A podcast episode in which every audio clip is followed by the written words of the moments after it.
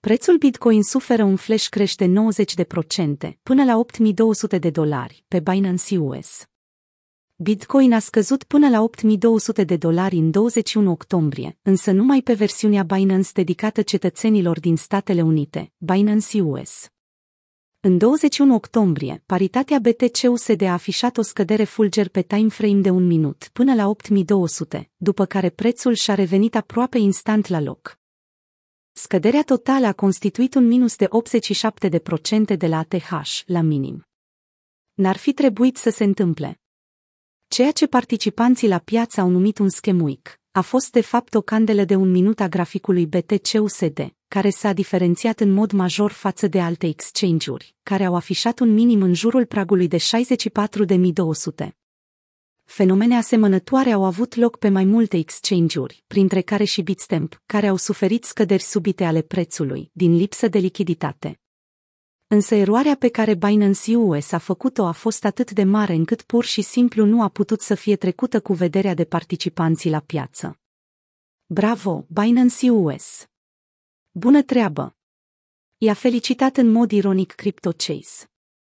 Ce bine că cetățenii americani sunt forțați să folosească aceste platforme slabe, unde sunt fraudați de orderbook-uri nerezonabil de subțiri.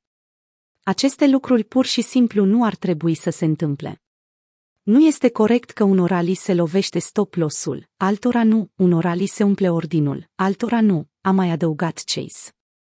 CryptoChase a făcut referire la implicațiile pe care aceste mișcări subite ale prețului le poate aduce. Acestea sunt menite să lichideze traderii care ar fi trebuit pur și simplu să rămână pe poziții.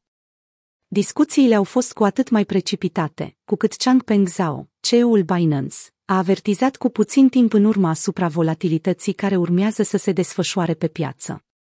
Așteptați-vă la o volatilitate foarte mare în rândul pieței cripto, pe parcursul următoarelor luni de zile, a postat CZ pe Twitter în 21 octombrie. Piața este supraexpusă la poziții de long. Odată cu stabilirea nivelului de ATH de la 67.000, dar și după scăderea care a urmat, traderii s-au încărcat cu poziții de cumpărare pe care s-ar putea să nu le poată susține. Rata de funding de pe majoritatea exchange-urilor indică un optimism excesiv al traderilor, datorită faptului că aceștia adoptă în masă poziții de long, cu levier riscant de mare.